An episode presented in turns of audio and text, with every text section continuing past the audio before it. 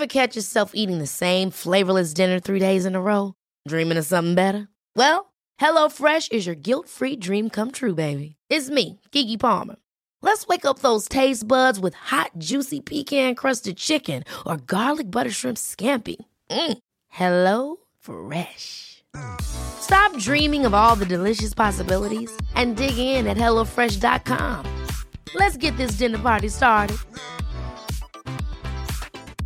I'm Sandra, and I'm just the professional your small business was looking for. But you didn't hire me because you didn't use LinkedIn jobs. LinkedIn has professionals you can't find anywhere else, including those who aren't actively looking for a new job but might be open to the perfect role, like me. In a given month, over 70% of LinkedIn users don't visit other leading job sites. So if you're not looking on LinkedIn, you'll miss out on great candidates like Sandra. Start hiring professionals like a professional. Post your free job on linkedin.com/people today. Hey, it's Ryan Reynolds, and I'm here with Keith, co star of my upcoming film, If, only in theaters, May 17th. Do you want to tell people the big news? All right, I'll do it. Sign up now and you'll get unlimited for $15 a month in six months of Paramount Plus Essential Plan on us. Mintmobile.com slash switch. Upfront payment of $45 equivalent to $15 per month. Unlimited over 40 gigabytes per month. Face lower speeds. Videos at 480p. Active Mint customers by 531.24 get six months of Paramount Plus Essential Plan. Auto renews after six months. Offer ends May 31st, 2024. Separate Paramount Plus registration required. Terms and conditions apply if rated PG. Ny tid, nya sätt att jobba och kommunicera. Häromdagen när jag skulle hitta en idé till ett poddavsnitt som jag vet att jag hade skickat till dig, Ann-Sofie, ja, då fick jag först leta i mejlen. Och sen fick jag leta bland mina sms.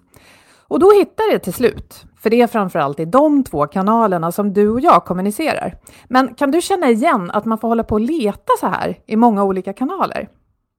Ja, framförallt från när jag var anställd. Eh, och ja, verkligen, vissa gillar Facebook Messenger, andra mejlar, ytterligare några skriver i Slack och några skickar LinkedIn-meddelanden. Ja, det finns en stor frihet, massor att välja på. Men det gör det också onödigt rörigt ibland. Vi läste en artikel i tidningen Chef om företaget Sigoholm där de hade förbjudit internmejlen och istället hittade de ett annat sätt att jobba på. Ja, men det tyckte vi var intressant, så vi har bjudit in deras vd och det visade sig att han ville jättegärna prata med oss, men tyckte att frågan var mycket större än det där med e-post såklart. Och han ville prata om hur de bygger en organisation där alla medarbetare får vara med och påverka, inte bara detaljer utan faktiskt hela bolagsstrategin och hur de gör, det ska du alldeles strax få höra.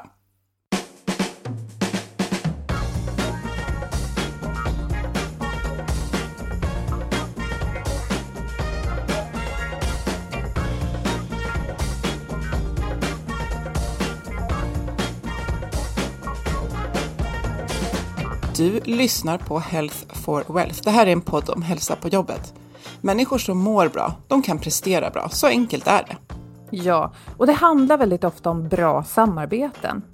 Att både ha en tydlig riktning och frihet att agera självständigt. Och förstås trygga ledare som har tid att leda. Mm, och i den här podden tar vi ett helhetsgrepp på hälsan på jobbet.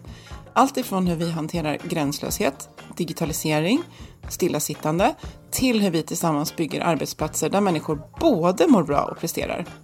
Och vi är Ann-Sofie Forsmark, jag driver konsultorganisationen Oxigroup. Och Boel Stier, kommunikationskonsult. Lyssna på oss så får du inspiration och idéer varje vecka. För dig som är chef, ledare, jobbar med HR och medarbetare såklart. Eller för dig som vill bli medarbetare på ditt nästa jobb. Och vår samarbetspartner Twitch Health, de har levererat otroligt mycket hälsorelaterade tjänster digitalt det senaste ett och ett halvt året ungefär. Gissa vad som hände där. Och ja, det är fortfarande högst relevant att jobba digitalt med, med jobbhälsan. Ja, för långt ifrån alla har kunnat återgå till att jobba på plats och många kommer kanske aldrig att göra det. Åtminstone inte på samma sätt som före pandemin. Mm, och Twitch Healths erbjudande Twitch On Demand, det är en plattform som samlar hela företagets hälsoerbjudande för medarbetarna.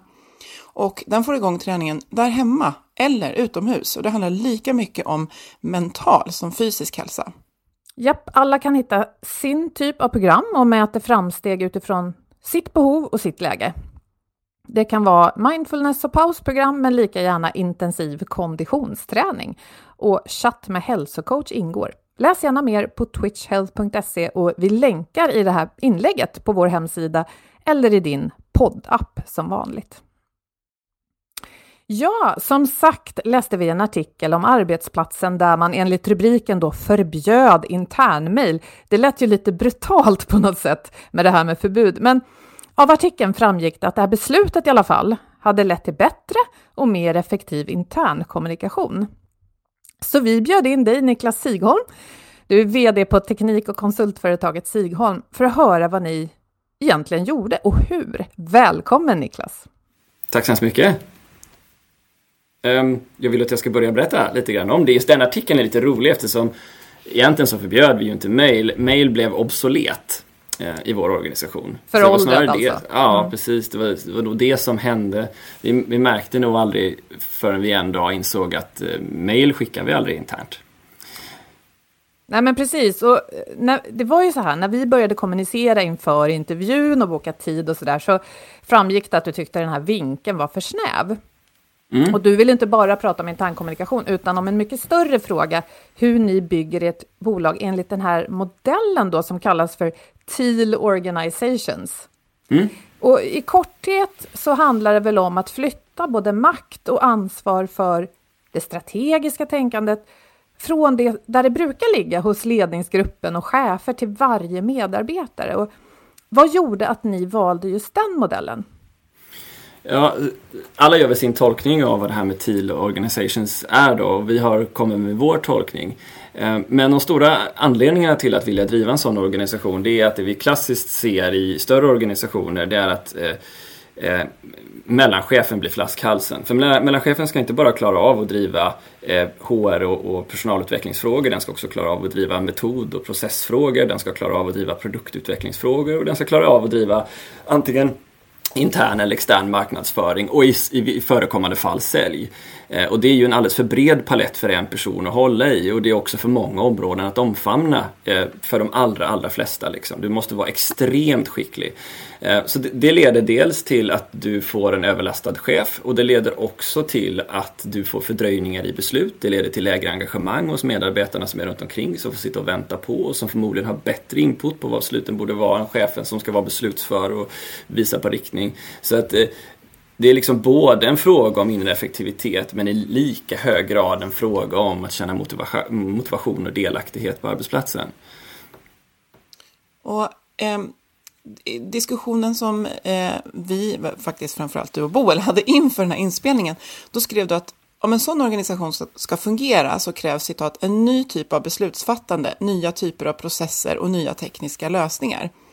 Och i den sista mm. delen för, försvinner mejlen, för det sättet att kommunicera är för grovkornigt. Och i takt med att vi decentraliserar ökar kravet på informationskvalitet. Eh, man kan inte bara skriva ett mejl. Mm. Ja, just det. Men det är en lärdom vi har dragit av att decentralisera vår organisation. Det är att om ni tänker att ni får ett mejl Eh, och så kan det vara, eh, för, för, en fråga som brukar ställa till kunder ibland det är så okej okay, men låt oss ha en workshop och så får ni två och två fundera över hur många inboxar ni har. Och precis som ni gjorde i introt på programmet så brukar det landa i att folk har kanske ja, men en 13, 14 upp till 20 olika typer av inboxar normalt sett när man jobbar på ett företag. Och, och då, då, förstår ni liksom att det har man ju inte omedelbart koll på även om mejlen är en huvudsaklig. Men där räknar vi även in sådana här korridorsbeslut att du taffar kollegan vid kaffeautomaten som kommer och säger du skulle kunna hjälpa till i det här projektet. Då. Så det finns en rad sådana här informationsflöden. Och när vi decentraliserar och låter, an, låter många vara med och delaktiga i besluten så är det klart att Eh, då ökar komplexiteten för du har inte den här samlingspunkten i mellanchefen som jag pratade om i början som sitter på all information utan den är diffunderad ut i organisationen vilket gör att personer då som är med och fattar beslut om en fråga som kanske rör HR och administration eh, behöver ha en koppling till de som sitter i bilgruppen om det nu är tjänstebilar för man bör förstå hur eh, policyn för bilar påverkar tjänste och förmånsbeskattning exempelvis. Då. Eh, och det gör ju att när man har fattat nya policybeslut så måste måste, så kan man inte alltid veta vem som är beroende av den informationen. Då måste man veta var någonstans man lägger det. Men, men först, i första hand är det egentligen en fråga om också kopplat till aktivitetsplanering. För, för grund och botten problemet med mail är att den, om jag skickar den till dig Boel så kan det antingen vara så här, jag vill att du ska känna till det här ärendet. Eller jag vill att du ska agera på det här ärendet nu. Eller jag vill att du ska ha information om delprojekt som, jag, som vi båda två är engagerade. Eller jag vill att du ska ta kontakt med någon av dina medarbetare och delegera den här arbetsuppgiften. Eller så är det en samling av alla de här olika sakerna. I värsta fall. ja, och, och, och min fråga till dig då, det är i vilken mån om du hade varit en kund, tränar din organisation dig att skapa en systematik för det här? Ja, exakt. Och, och, i dagsläget så är det väl så att det ligger, om vi har en väldigt bred kommunikationskanal där allt det här händer, som du nu beskrev, då eh, dels behöver vi vara otroligt tydliga för att det ska flyta smidigt. Att kanske dela upp saker i det här är något jag vill att du ska göra, det här är en strategisk fråga som vi alla behöver tänka på och så vidare. Och det kanske man kan göra. Men sen så kräver det också att den som får det här förstår då, vad är det? Är det en to-do på min lista idag? Eller är det en fråga om företagets överlevnad om tre år? Sådär. Men, mm. men eh, det är jätteintressant. Och jag menar, vi, vi, menar ju inte att dra ner resonemanget här från det här med TEAL Organizations till bara mejlen, men vi tyckte också att, att det var en ganska bra och konkret fråga som kanske kunde göra det tydligt hur man jobbar. Mm. Vi har pratat tidigare i podden om chefslösa organisationer. Vi har varit inne och eh, nosat på den här modellen. Det finns ju ett antal eh, böcker och texter om det här med TEAL organizations, där TEAL liksom är en färg i, i ett spektrum där jag tror det är rött. Det är liksom en väldigt gammaldags organisation där en är chef och andra bara lyder. Liksom. Och så går man... som slår folk i huvudet med en klubba. Ja, ah, precis sådär. som vi förhoppningsvis har slutat göra då. Eh, men, men det är ändå svårt, skulle jag säga, för oss som inte jobbar i en sån här organisation att förstå. Så det, det, är jättekul att kunna vara liksom väldigt konkret. Och jag blev fascinerad när jag började läsa det du skrev och även i den här artikeln. Att, alltså det låter ju... Nu ska jag försöka säga, eh, vara kortfattad och tydlig och det är svårt då, men att göra, att göra på ett nytt sätt. Att organisera sig på ett nytt sätt, som du säger då, att ge mer ansvar till varje person. Det är liksom en slags öppenhet och en frihet som känns härlig och luftig. Men den kräver ju nästan, som du också var inne på, en halvautomatisering av vissa saker. Så eh, skulle du vilja ta den bollen vidare? Hur kan man mm. behålla mm. friheten och ändå mm. vara otroligt nästan mekaniserad i vissa processer? Ja, men jag tror du är liksom inne på någonting här. Alltså, vår upplevelse är att då ska man jobba med en decentraliserad organisation som krävs väldigt mycket mer disciplin. Än om du har en enkel klassisk organisation där du låter några noder få bestämma allting bara. Alltså det är ju någon form av så här, det är enkelt för det är lätt att förstå. En till organisation är väsentligen mycket mer komplex. Jag kan gå igenom ett antal processer som måste finnas, för, så kommer vi in på automationen sen då. Du måste ha en tydlig styrning på ditt aktivitets och projektflöde i organisationen. Och det behöver vara tydligt i den mån att liksom, du, det får bara finnas en inbox. Punkt. Du får inte ha fler inboxar än så. Om det bara finns en inbox så måste du se till att hantera alla processer i den inboxen så att i vilket tillfälle som helst kan du gå in och träna en medarbetare i att förstå hur alla saker i inboxen ska sorteras, prioriteras, eh, eh, statusflödes sättas eh, och skickas vidare i organisationen. Och det är en jätte Eh, liksom, stor grej att jobba med. Vi har jobbat med den i tio år och har sin grund i Getting Things Done-metodologin. metodologin.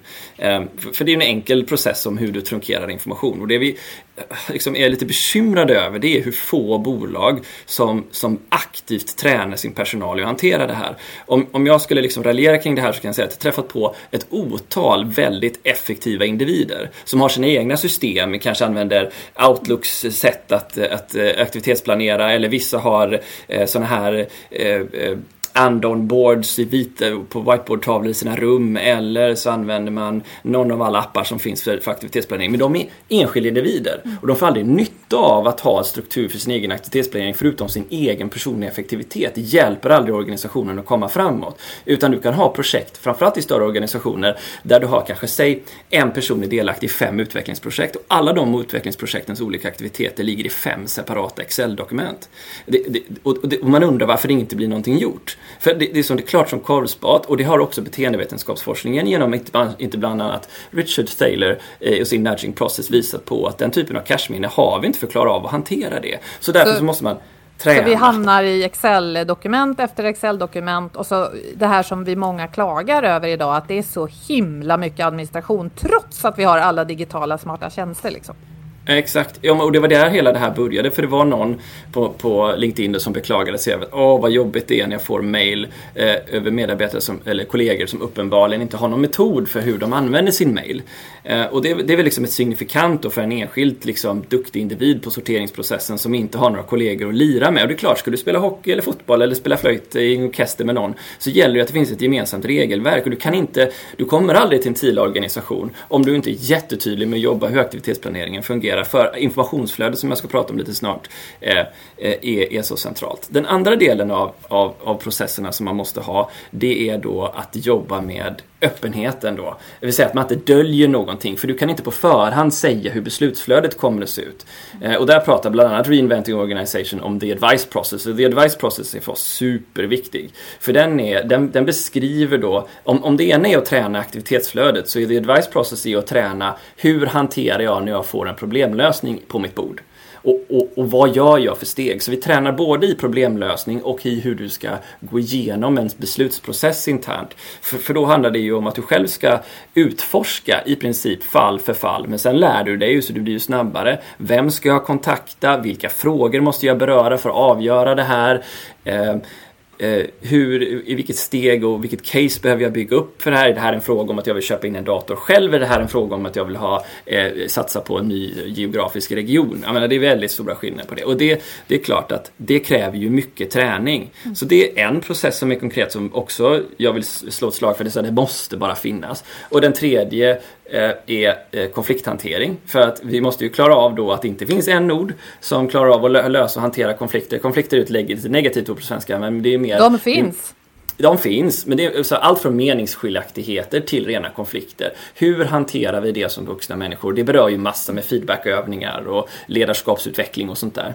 Eh, och, och, sen så måste vi, eh, ska vi se sen så måste vi också då eh, veta när vi fattar beslut, hur kommunicerar vi det här på ett sätt så att det blir eh, uppenbart och tydligt för alla. Och det gör vi på mängder av olika sätt, allt från interna poddar till liksom, nyhetsbrev och sådär. Så där har du några exempel på vad som måste funka. Ja, men vad spännande, för jag tänker just det här, du, du sa konflikt låter negativt, men eh, all problemlösning som vi ju dagligen nästan ställs inför innebär ju att vi kan kalla det för konflikt eller inte, men vi behöver titta på för och nackdelar med vägval och där kan vi ju då tycka mm. olika saker. Och då undrar jag lite, ja, är det så att eh, jag är ansvarig för besluten kring HR, men Ann-Sofie är ansvarig för besluten som rör eh, bolag? Alltså, hur delar man upp det? Ja, jo men det, det är bra. Det gör vi ju. Eh, I grunden för att klara av att hantera det så jobbar vi med självledarskapet och då fyller vi det med, det är inte jag som är först som säger det här, utan det är en välsnodd idé. Eh, för oss är självledarskapet består av tre olika delar. Den första delen som vi tränar med med våra medarbetare är förmågan att leda sig själv, såklart då. Allting från att äta, sova och eh, träna vid sidan om jobbet. Eh, och också då klara av att hantera sin inbox. Det är en väldigt viktig del av träningen av självledarskap, för det kräver disciplin. Alltså de folk som jobbar hos oss, eller som börjar hos oss och kommer från andra arbetsplatser upplever, upplever nog om ni skulle prata med dem, att de får kämpa en hel del med självledarskapet den första tiden hos oss. Den andra delen är förmågan att leda andra. Eh, och det är klart, eh, den rymmer ju mängder av saker som vi skulle kunna prata ha eget poddavsnitt om. Men, men förståelsen över hur jag lägger fram saker, hur jag klarar av att se andras perspektiv och hur jag medlar i konflikter exempelvis då, bara för att nämna några. Och det tredje steget då som är det svåraste, som är väldigt tufft att uppnå, är förmågan att bli ledd av andra. Och det låter kanske lite motsägelsefullt, men, men, men det är ju en nivå där i min värld du har kommit så långt i ditt ledarskap att du är trygg att även ta emot ledarskap från andra och du har förmågan att se frågan precis ur den andra personens perspektiv för att ständigt bära med dig frågan jag kan, jag fel, jag kan, jag fel, jag kan, jag fel. Och så här, grund och botten bottnar allt det här även i lean-teori. Jag är egentligen skolad som, som inom lean och, och, och agile-utveckling som är verkligen väldigt likt det som är teal-organizations är ju egentligen bygger på exakt samma problembeskrivning. Och mycket av det som är lean sensei är ju förmågan till att bli ledd av andra och leda genom frågor. Så det finns korskopplingar till mycket av liksom de grundläggande teorierna här. Så det är egentligen en vidareutveckling och inget nytt utan det är som en finfördelning av tidigare liksom, arv av, eh, av litteratur kring liksom, produktionsstyrning och organisationsteori. Jag tänker att de där, att bli ledd, ledas, de hänger ju också ihop. För att självkännedom gör ju att jag Eh, är också tryggare med hur jag reagerar och känner jag mig själv så vet jag när det är läge att bli ledd och att när jag liksom leder själv. Och sen tänkte jag också tillbaka till det här med konflikter, att man ser ju att, att lyckas ha riktigt bra sakkonflikter är ju otroligt utvecklande för att se till att rätt beslut och rätt agerande fattas. Så att, och det i sig bygger ju på att ha medarbetare som är trygga i sig själva och klarar av att jag och Boel är oense om hur det här ska göras och i en konstruktiv dialog mellan oss eller med ett större gäng så kommer vi hitta den absolut bästa lösningen. Och det hänger ju verkligen ihop. Och jag, jag reflekterar tillbaka lite till början, det här att i det som man försöker eftersträva i en TIL-organisation och i det som jag hör att du har identifierat att ni behöver, så låter det lite som att eh, mejlen blir ju, det blir stopp. Det är ju liksom, det, det, landar i, i Boels inbox och sen är det väldigt mycket, alltså mm. det, det blir ett stopp där och vi vill ju, låter det som, ni vill möjliggöra att den mesta informationen ska ju finnas någonstans där alla kommer åt den när de behöver den. Och det gör det ju inte i en mejlkorg. Mail för oss är alldeles för slarvigt. Vi kan inte se att vi skulle kunna styra vår organisation om mail hade varit våra inbox. Eh.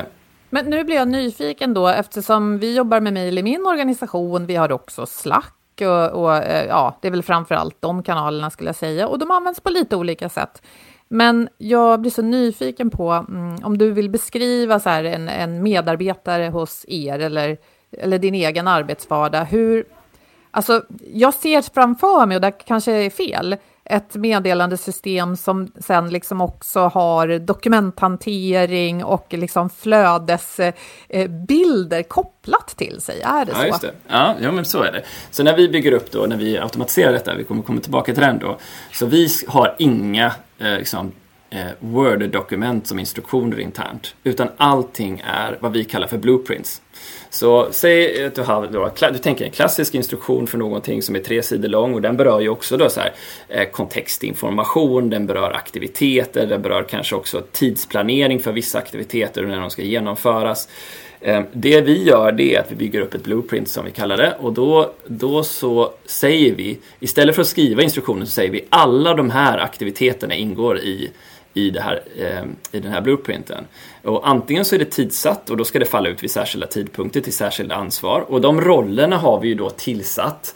Men de är ju inte kopplade till individer utan de är ju kopplade till en roll. Så skulle du sluta och gå på mammaledighet så kan jag ta då Annie och flytta över henne till din roll. Eh, och så får hon då de här aktiviteterna när det är hennes tur eh, att ta över den här, den här rollen eller ansvaret. Eh, och för återkommande aktiviteter har vi också blueprints, vilket gör att om jag återkommande ska säga att jag ska, ja men det enklaste fallet är att jag ska rekrytera någon. Hos oss tror jag det blueprintet består av en 30-tal subtasks. Och alla de här 30-talen subtasks har ju Ibland så är det den personen som ansvarar för själva rekryteringen som tar ansvar för. Ibland är det förbestämt vem det är i organisationen som ska ha en specifik subtask. Och eftersom det finns en inbox så får den en pling och säger nu är det dags för dig att beställa skyddskläder till person A som kommer börja i november. Eh, och då gör du, och så står det i aktiviteten, du ska göra de här tre checkpunkterna och det bedöms ta dig 20 minuter av din tid att göra det.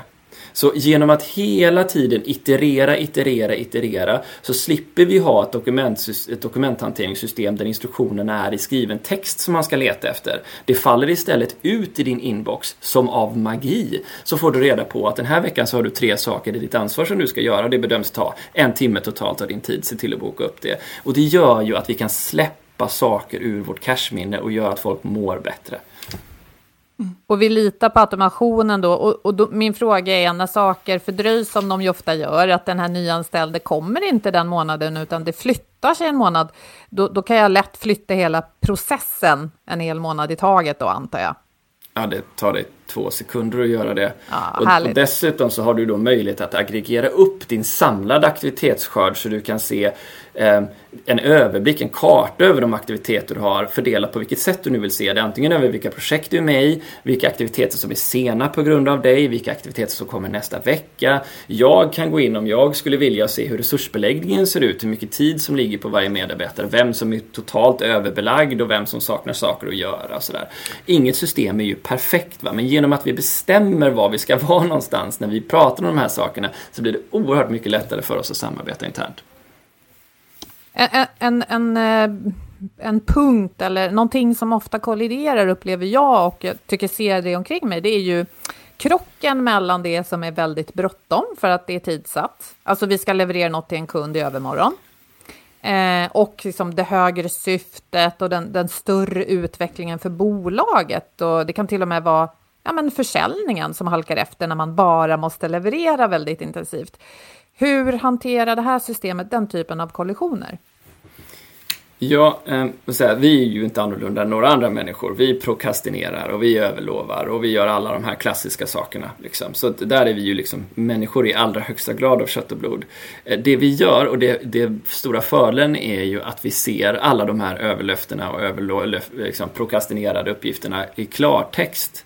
Så då måste vi ju igen då jobba med vårt självledarskap och klara av att möta det istället för att tänka som nog många gör, så här, ah, men jag låter den här bero för jag har inte hört något om den här frågan, jag vet ärligt talat inte var den ligger så den får liksom försvinna ut i, i cyberspace någonstans. Här blir det ju så, här måste vi ju stänga saker där vi har överlovat eller där tidsprioriteringar gör att vi måste skifta fokus och göra någonting annat. Så, så då, det blir ju en del av förvaltningen och det händer ju liksom varje månad att vi får säga det här utvecklingsprojektet som vi för tre månader sedan tyckte var fantastiskt, det har vi ju uppenbarligen inte prioriterat. Så då, då måste vi flytta undan det. Eh, och det, det, det, det är ju inte kul, men, men väldigt nödvändigt. Och jag, jag, tyckte verkligen det var en bra bild i början du gav av den här stackars mellanchefen som har mm. alla roller och allt ansvar och som dessutom alla är arga på för att han eller hon blir flaskhalsen. Eh, om jag nu ska vara lite kritiskt tänkande här på er modell, så mm. finns det inte risken att var och en då med det här stora ansvaret och väldigt tydliga actions hela tiden blir flaskhals hela tiden? Jo, det är därför vi tränar dig i problemlösning. Så, det, det, det, måste man också göra. Alltså, så här då. Eh, egentligen så är problemlösning P1 i PDCA-cykeln, ni vet det här Plan Do Check Act, som är grunden för, eh, för all liksom, för, förbättrings och kvalitetsarbete i världen. Så, så P1 består av fyra olika områden. Och det du kommer hitta hos oss, precis som du gör hos alla organisationer, det är ett gap. Det vill säga skiftet, eller så skillnaden mellan nuläge och mål. Och, och, ett gap kan vem som helst identifiera. Alla organisationer innehåller ju gap. Och det är ju bra, man kan identifiera gap. Men det finns nog få saker som kan göra oss irriterade internt som personer som stannar vid och nöjer sig vid att beskriva gapet. Jag brukar kalla det för gnällfällan. Vi är här, vi borde vara här och det är ett himla problem för jag ser att det, är ett gap. Också. Eh, om man inte själv är medveten om att det är ett gap man beskriver, då har man inte heller verktygen att veta vad steg nummer två i problemlösning är. Att icke selektivt inventera alla orsaker och göra en analys av det här. Och det händer ju titt som tätt, liksom, att vi internt också får personer som kommer till, oss och, till mig och beskriver så här, men vi har ett gap här. Och då säger jag, ja men det var intressant att du beskriver ett gap. Det är ju jätteintressant. Så. Eh, Anledningen till att du inte gått vidare från gapet måste vara någonting. Förklara, hur tänker du? Liksom? Och då implicit ställer jag frågan, är det på grund av att du upplever att du har bristande befogenheter, att du inte vet vart du ska vända dig, att det här är någonting som du är förvirrad kring och egentligen bara vill bolla? Liksom. Någonting är anledningen till att du inte, du inte nu än har gått vidare till nästa steg och kommit med ett förslag om hur vi stänger det här gapet. Nu har vi ju kommit så långt att så fort de tittar på mig, tror jag, och kommer med ett gap så vet de vad jag kommer svara. Så har de, har de inte tänkt kring hur det här gapet ska hanteras, eller om det är så viktigt så att vi bör prioritera det och kommit vidare till vad nästa steg borde vara. Och det behöver inte vara en fullständig lösning, men det är ett mindset att tänka och det blir en konstruktiv liksom, inställning i hela företaget när vi jobbar med att identifiera gap är fullständigt eh, liksom känslolöst, eller vad man säger. Det är, inte, det, är inte, det är inte emotionellt jobbigt att vi har gap, det måste vi, det måste vi liksom acceptera. Men att vi snabbt rör oss vidare till hur de här gapen stängs är själva nyckeln. Sen måste man givetvis prioritera dem jämte med alla andra saker som vi har att göra och sen då aktivitetsplanera dem i en och samma gemensam inbox för att se hur de drar tid och resurser från vår organisation till förmån för annat. Då. Eh, en, en tanke som kommer nu, det är hur, mm. hur, möjlig, hur kan du i din roll få en överblick över alla de här gapen som pågår, alltså så här, hur får man, när alla liksom har ansvar och driver själva, vilket vi liksom, det är så här mm. dubbla tummar upp liksom, men samtidigt att så här, om vi ska skapa en nulägesbild av vad organisationen är mm. och vilka utmaningar vi står inför och vad som behöver, det kan ju handla om små som stora saker. Hur skapar du den? Hur, bilden, eller ni den bilden snarare, men hur får du den? det är det som är så fantastiskt med det här, det är att det är superenkelt att skapa den bilden. För har du, informa har du det här myllret av information bestämt och sorterat enligt vissa processer, som jag, så, så kan du aggregera upp den. Så jag kan säga, okej okay, det här teamet, vilka utvecklingsspår har de? Och det här teamet, vilka utvecklingsspår har de? Jag vill se på alla gemensamma utvecklingsspår som just nu är utvecklande för den interna förmågan. Och det är 12 stycken. Wow, är det 12 stycken? Har vi tid med 12 stycken? Och då kan jag samla några som är, som är ansvariga för respektive grupp och säga så här, lyssna här, vi har 12 stycken projekt och kolla stackars Kristoffer, han är med allihop. Så, så, så så då får vi liksom en, så här, en, en, bild av att vi, hur mycket vi har resursallokerat. Och det är ju så fantastiskt att ha det på ett ställe som jag kan aggregera upp från massan. För det gör ju det som du förmodligen tänker Anette, jag måste ju stänga saker och ting eftersom vi sätter igång fler saker än vad vi klarar av att göra. Men jag hade ju aldrig klarat av att få den överblicken om vi inte hade varit väldigt disciplinerade i vårt sätt att jobba. Och då blir min, för det här, det här tror jag att väldigt många lyssnar noga när ni som är på stora organisationer. Det här, är det här, eh, tycker du, en exklusiv möjlighet för en TIL-organisation? För det, det, du beskriver nu, det borde gå att göra i en traditionell organisation. Att aggregera upp och se, jösses, vi springer på 70 bollar och vi har kapacitet för 30, om ens det. Eh, skulle du säga att det är eh, eh Funkar det att göra i traditionellt eh, det här, eller är det lite unikt för TIL? Ja, här kommer lite samvetskvalfråga då. Så här. Det vi upplever, det är att människor som har jobbat för länge i en klassisk organisation har väldigt svårt att anpassa sig till disciplinen, rutinen och procedurerna det innebär att jobba tid. Det vill säga, är du, är du, har du jobbat 20 år och fått bestämma själv och aldrig fått en gemensam träning i hur du ska hantera dina aktiviteter, då har många en preferens för att säga jag har mitt system och det är fine. Och så förhåller man sig till världens kaos som bara ett fullbordat faktum så är det bara. Världen är sån. Eh, medan då när vi ser våra, liksom, men det är därmed inte sagt att det är så, men du behöver ha ett tydligt mindset om att jag vill lära mig, jag vill förstå, jag vill vara på en arbetsplats där vi har gemensamma regler. Eh, så att jag kan släppa släppa den här ångesten över att jag inte vet riktigt vad jag ska göra, vilka delar av organisationen jag, eller projekt jag är med i. Sådär. Eh, det, det, det är den nirvanan som är vår dröm att nå till att vi liksom kan med lugn och ro och med tydligt ledarskap se på våra egna brister, aggregera den här informationen och fatta begåvade beslut om, om vad vi ska prioritera. Det innebär ju inte att vi gör rätt saker, det, det faller ju ner till vår förmåga till analys och förstånd om marknaden och kundvärde och sådär såklart. Liksom. Men, men, men det ger oss i alla fall en möjlighet att bli, att bli lugna inför att vi vet vad det är vi har sagt att vi ska göra. Eh, så. Vi upplever ju en enorm intern effektivitetsökning av det här. Eh, det är ju det är helt fantastiska eh, medarbetare och hur mycket de klarar av att prestera bara för att när de öppnar upp sin dagliga plan så har ju inte, kommer inte någon ihåg det förrän de ser det. Förstå hur många gånger jag öppnat upp min inbox och ah, just det, det är det här jag ska göra. Jag har glömt bort 90% av det. Så det är det enda som håller mig i schack. Att göra det jag en gång har sagt att jag skulle göra för hur mycket jag önskar så.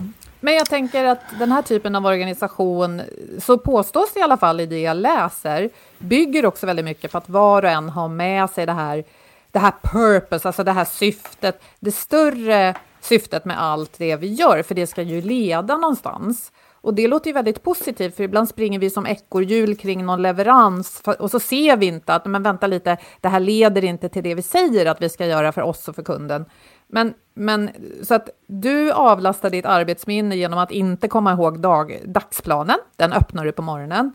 Men nog är det så att om internet skulle dö, så vet du ungefär vad du ska göra ändå med hjälp av det här syftet. Eller är det så?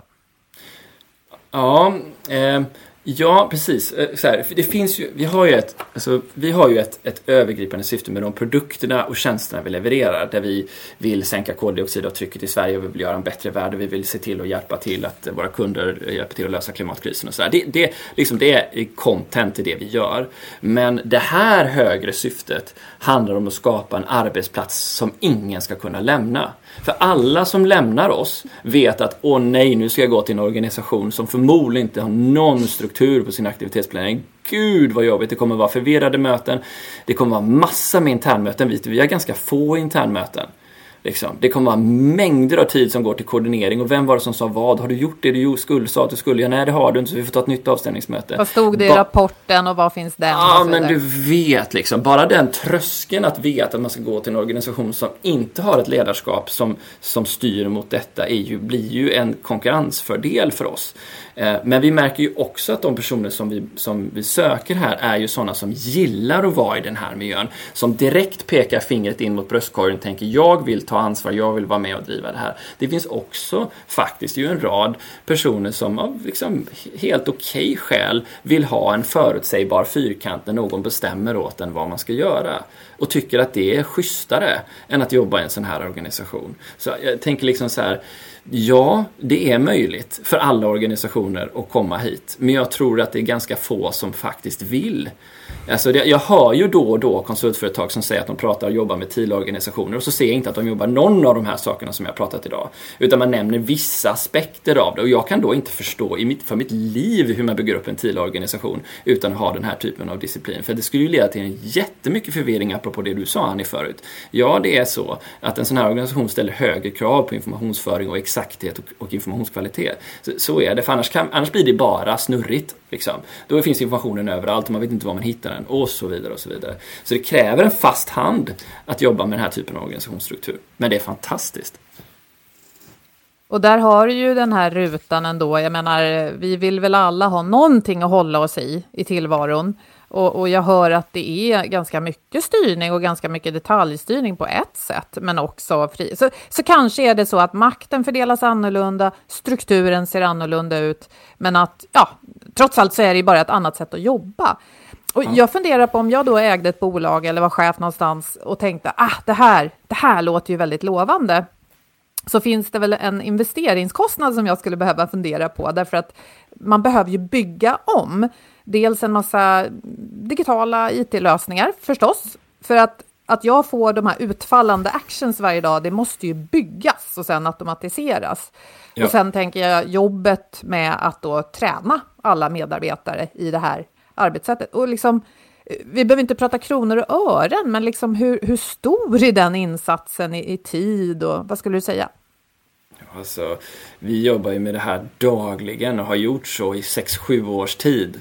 Så att det vi har byggt upp idag är ju inte någonting vi har kommit på helt plötsligt utan det är ju, en iteration, det är ju tusentals och åter tusentals iterationer av överstyrning eh, och understyrning och bollning fram och tillbaka för att hitta det här, definiera roller. Våra ledord har vi lagt otroligt mycket tid på att, eh, att säkerställa att de stöttar värdemässigt den här strukturen. Eh, också att vi ska kunna snabbt liksom, prata med exempelvis då nya som har kommit in om, om, om vilka värderingar det är som styr. Eh, för, för, vi reflekterar ju då varje vecka så har vi internt styrt då att vi sitter ner och när vi erfarenhetsåterkopplar varje vecka så ska du antingen prata om ditt uppdrag eller någon annan typ av erfarenhet du har fått. Eftersom också vi har läst en massa forskning som visar på att om du tillåts göra det vecka ut och vecka in så blir du också en bättre person eh, liksom, i ditt jobb. Eh, och, och, då kopplar vi alla de erfarenhetsåterkopplingarna till våra ledord. Så det blir ju verkligen så här jättestarkt arbete med ledorden som bygger upp varför vi jobbar på det här sättet. Eh, så det måste liksom hänga ihop från värdering till genomförande. Men du har rätt i så här, en TIL-organisation tror jag är mer individuella friheter med mycket mycket tydligare processuell styrning. Det, det, skulle jag säga är den, så att säga, inom parentes, kostnaden du får ta för att få en frihet som inte är förvirrande. Att du styr processerna mycket, mycket tajtare. Du får helt enkelt hos oss bestämma hur du sorterar, prioriterar och hanterar dina aktiviteter själv. Och det skulle jag säga är det absolut vanligaste hos de flesta konsult och industriföretag i Sverige idag. Du får ingen guidning när du börjar på ett nytt jobb om så här ska din aktivitetsplanering se ut. Och det är ju synd för att det leder till så mycket ineffektivitet. Alltså vi lämnar så sanslöst mycket med personlig kreativitet och engagemang på, på bord, på golvet liksom. Eh, istället för att ta vara på eh, att, att jobba med hur människor borde styra sin arbetsprocess eh, för att kunna bli, liksom, inte bara effektiva utan också få en känsla av att man, av att man, är, eh, man liksom har koll på och, och mår bra på sitt jobb. Mm. Jag är lite nyfiken på eh, den här strukturen då och sen om man gör fel eh, och, och, mejlar internt. Nej men alltså vad, vad, om man, om man, vad, vad händer då? Hur, eh, hur, eh, för allt känns så otroligt genomtänkt så att jag förväntar mig ett jättebra svar här. Hur gör ni om jag har kommit in, det rullar på, men sen börjar jag eh, inte agera enligt den här strukturen? Eh, som är så mm. viktig just för att skapa mm. friheten. Mm. Vad, vad händer då? Hur liksom coachas jag då?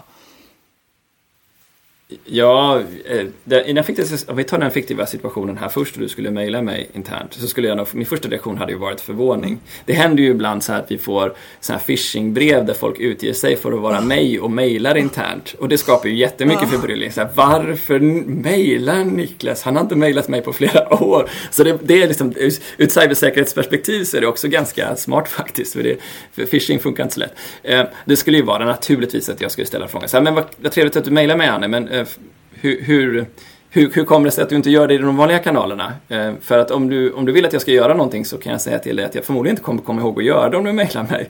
Men däremot så om du puttar in det där i flödet som det ska vara så kommer jag få det gjort. Eller hur tänker du liksom? Vad är anledningen till det här? Ehm, så, så jag menar, det vi ju vill är ju att leda med frågor och, och, och liksom, i, liksom inte ha en dömande inställning till det här. Utan liksom resonera med dig så här, men om, om du genomför alla dina aktiviteter utanför vår gemensamma systematik, hur, hur tänker du då att de andra ska få reda på den, liksom, vad du har gjort? Eller hur tänker du att du ska få hjälp, att någon annan som senare i ett skede ska gå in och hjälpa dig ska kunna gå tillbaka och se vad du har gjort? Eh, hur tänker du att du ska dela med dig av de här erfarenheterna till andra? Alltså det finns mm. mängder av sådana här liksom, frågor jag hade ställt till dig om hur du resonerade kring din delaktighet i teamet. Då. Uh, och, det, och, det, har ju hänt liksom. Det är ju liksom, det är inte så att det liksom aldrig har hänt att, att folk har liksom hittat sina egna metoder och lägger sig helt utanför systemet. Det är också så att vi har vissa kunder som kräver att den här typen av lösningar som vi har, den får man inte använda när vi jobbar hos kunden. Så då får vi istället lägga ner massor med kraft på att skapa ett så snarlikt Excel-system som möjligt till detta. För det är ändå en metodik som vi kan byta, det är inte systemet vi är beroende av utan det är metodiken då. Uh, men, men så hade vi, och förmodligen tror jag att du ganska snabbt hade sett, men herregud jag får inte, jag får liksom inte, jag är inte del i, i värdet mm. av samarbetena om jag inte ingår i, i det gemensamma sättet att hantera eh, vårt samarbete på. Eh, så. Och, alltså det här är ju, det här är ju verkligen ett outtömligt ämne, men om man, om man tänker lite att vi är på väg mot, mot slutet av samtalet, vad, eh, vad vill du utveckla mer? Vad, vad är liksom din, så här, men det här, det här vill vi liksom för, förbättra hos oss, vad är nästa grej? För det, som sagt, det låter som att ja, ni, ni vill ju förbättra hela tiden. Ja, gud, ja, hur ska jag svara på det? Det finns ju så många områden jag skulle vilja utveckla simultant. Vi har ju så jättemånga olika typer av gap. Eh, en sån sak är ju liksom hur, hur ser vi till att vi får en bra och tydlig koppling mellan den enskilde individens utvecklingstankar och de utvecklingsprojekt som vi driver? Hur itererar vi det väldigt fort?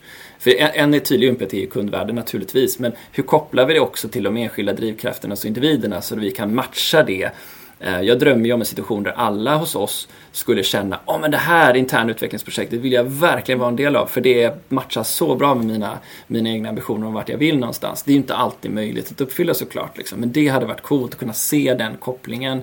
För då, då får vi styrkan av det, det liksom breda engagemanget i bolaget upp i strategin också. Eh, och förhoppningsvis matchas det då av en vettig analys om vart kunderna är på väg och vad vi kan erbjuda för maximalt värde till dem. Mm. Det låter som en härlig ambition, just att ja. man ska få jobba med sånt som man, som man brinner för. Ja. Och sen i, i allas arbetsvardag så dyker det ju upp actions och grejer som kanske inte är så kul, eller som man inte skulle känna för att göra just då, men man behöver ju det. Jag tänkte att vi kan bara kort, eh, du skickade en lista på de här värderingarna, som du mm. sa att ni bygger kring och att ni tittar på dem varje, ja, regelbundet vecka. i alla fall, varje vecka. Mm. Mm. Och då eh, leda och ledas, det har du ju pratat om, det här växelverkan då, att man ibland leder och ibland inte. Nästa punkt, det finns alltid ett nästa steg. Mm. Och det pratade du ju också om, att om du ser ett gap, ja men vad är då nästa steg? Och, och kanske titta på orsaker. Eh, den tredje punkten tyckte jag var roligt formulerad. Feedback är en rättighet. Mm. Ja, den är ju, det, det är det väl? Ja. ja, men vi ser ju då så här att det, man, det, är, så, det är också en mindset-beskrivning. Eh, eh, för om man har mindset att feedback är en rättighet, då, då tänker vi att man är liksom, man ska jobba med sig själv för att möta även sån feedback som man inte liksom kanske alltid ser. Alltså man ska eftersträva det och jag ska förvänta mig att om jag eftersträvar att få feedback så har jag också rättighet att få den feedbacken. Det vill säga att om jag är på andra sidan bordet så ska jag också tänka att det är min skyldighet att, att hela tiden reflektera över hur jag kan bistå den här personen oavsett om det är en junior person som sitter med mig eh, eller vilken läge det skulle kunna vara att, att tillhandahålla detta. Och det som liksom kanske det här bottnar i, i grund och botten, det är liksom en sorg jag har över att ha sett så många människor, fantastiska människor som har jobbat så länge på sina jobb och som uppenbarligen märker man av någon anledning inte riktigt duger till men som aldrig har fått höra det. Uh, Så, jag, tyck, jag tycker det är liksom så förskräckligt. Eh, så, så jag, jag hoppas innerligt liksom att alla hos oss tar till sig och jobbar med att det är en rättighet att få feedback och att det är liksom en gåva eh, att tänka sig. Ja. Sen måste man jobba med hur och sådär mm. såklart. Men. Ja, men, nej, men självklart. Ja, nej, men jag tror att det är en verkligen så springande punkt i många, för mångas arbetssituation. Verkligen. Mm. Nej, men sen övriga punkter då, planera, agera och iterera har vi pratat om ganska mycket. Dela mm. med omtanke, det verkar ju handla rätt mycket om det mellanmänskliga. Mm. Ja, men och det är det här öppenhet, transparens. Vi, vi vill ju, alltså, alltså om det här, nu är jag lite, nu ska ni få någonting här. Eh, för, för det som är liksom, när vi står på höjden av det här berget, då ska ju löneprocessen också vara helt transparent för alla. Mm, intressant. Mm. Ja, det, det, det är liksom, då har vi kommit, he, inte hela vägen, men då har vi kommit väldigt långt. Är ni där? När, när, nej, nej, men snart hoppas jag. Där vi tre kan sitta och säga så här, men det är inte en chef som kan säga att jag ska ha 1,2% i lönehöjning, utan jag jobbar faktiskt mest med er två. Och, och ni är båda ledare internt på Sigholm i det här fiktiva fallet. Och ni vet jättebra hur jag presterar. Har jag då det självledarskapet och den, det ledarskapet att jag kan bli ledd av er för att förstå vad ni tycker att jag har bidragit med för typ av värde, då har vi ju kommit jättelångt i att våga synliggöra våra egna liksom, sårbarheter, brister och, och eh, liksom, rädslor inför varandra varandra. Eh, men, men det kanske är utopiskt. Men jag tänker liksom att det i alla fall ska finnas moment av öppenhet även i den processen. För att vi vet ju alla att vi har bedömningar om våra kollegor. Mm. Och kan vi, sätts vi på prov att få säga det liksom ärligt och tydligt till den personen, ja då har vi ju möjlighet, massor med möjligheter att utvecklas mycket snabbare då. Och då kanske inte bara blir så, det här du uttryckte var en sorg hos dig, att någon kanske bara åker ut åt sidan och så tisslar man lite i korridoren och ja, han, han funkar inte så bra. Ut, utan då blir det mer transparent vad man kanske behövde fylla på med och så kan man sluta värdigt då. Mm, Till exempel. Mm. Ja, den sista punkten, våga göra skillnad. Jag antar att det behövs lite mod då att våga eh, ja, ta det här ansvaret som man har, eller? Ja, precis. Det gäller ju både internt och så gäller det externt mot kunder. Ehm, så att, att, att liksom någonstans det vi pratar om här nu är allting ändå rätt kortsiktigt liksom. Eh, men det här är en, en, ett ledord som handlar om att höja blicken. Är det, här, är det här rätt? Känns det rätt i magen? Är det här uppdraget genuint bra för kunden? Mm. Eh, om det inte är det så ska jag våga säga mm. till. Är den här utvecklingen genuint bra för oss som jobbar här på Sigom? När det är, vi mår dåligt av den här transparensen, då måste man ju liksom alltså, mm. Eh, våga, eller stöttas till att och, och, och, våga vara trygg nog och tillitsfull att, att skapa den relationen. Liksom. Så, ja. Det är ofta så mm. att när en värdering funkar, liksom, jag tänker att ni vill göra skillnad för liksom, klimatet, för kunderna och för er, alltså när den håller i alla led, då, då, då kan den verkligen få vara på riktigt. Alltså, mm. Tack så mycket Niklas, det finns ju 71 grejer vi skulle kunna prata vidare om och det brukar vara ett, ett gott eh, tecken, men superintressant och vi vill tacka för att du tog dig, eh, du flyttade på dig fysiskt fast vi inte ses och eh, tog dig tiden att prata med oss. Jätte, jätteintressant. Mm, jag håller med. Tack så hemskt mycket för att jag fick vara med.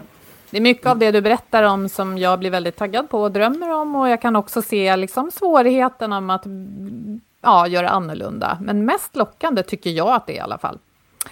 Vi får säkert anledning att, att återkomma till många av de här frågorna.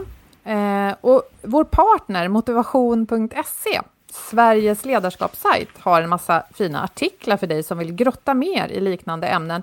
Och idag tänkte vi, eftersom vi ändå inledde med kommunikation, att vi skulle gå på det spåret. Så att vi tipsar om en artikel som handlar om vilket stort värde det har att just kommunicera om kommunikationen. För det kanske ofta är just där man ska börja för att få bra kommunikation. Mm. Och vi lägger en länk till det här inlägget, eh, till den här artikeln i vårt inlägg. Mm. Och jag vet att de har en artikel på Get Things Done också, bland annat. Och vi tackar förstås Niklas och vi tackar våra samarbetspartners Twitch Health, motivation.se och som alltid Agda Media för den här produktionen. Följ oss jättegärna på LinkedIn och kommentera och tänk med oss där jättegärna. Och säg hej så hörs vi om en vecka igen. Sköt om er och hej då! Hej hej! hej, hej. hej.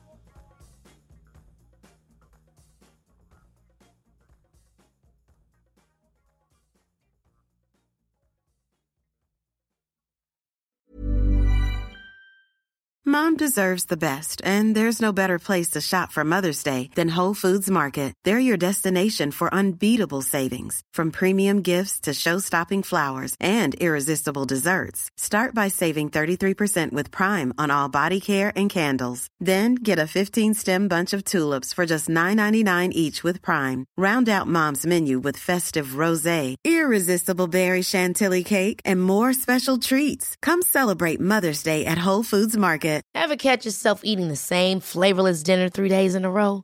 Dreaming of something better? Well, HelloFresh is your guilt-free dream come true, baby. It's me, Gigi Palmer. Let's wake up those taste buds with hot, juicy pecan-crusted chicken or garlic butter shrimp scampi. Mm. Hello Fresh. Stop dreaming of all the delicious possibilities and dig in at HelloFresh.com. Let's get this dinner party started. Hey, it's Paige DeSorbo from Giggly Squad. High quality fashion without the price tag. Say hello to Quince. I'm snagging high-end essentials like cozy cashmere sweaters, sleek leather jackets, fine jewelry, and so much more. With Quince being 50 to 80% less than similar brands. And they partner with factories that prioritize safe, ethical, and responsible manufacturing. I love that. Luxury quality within reach. Go to quince.com slash style to get free shipping and 365 day returns on your next order. Quince.com slash style.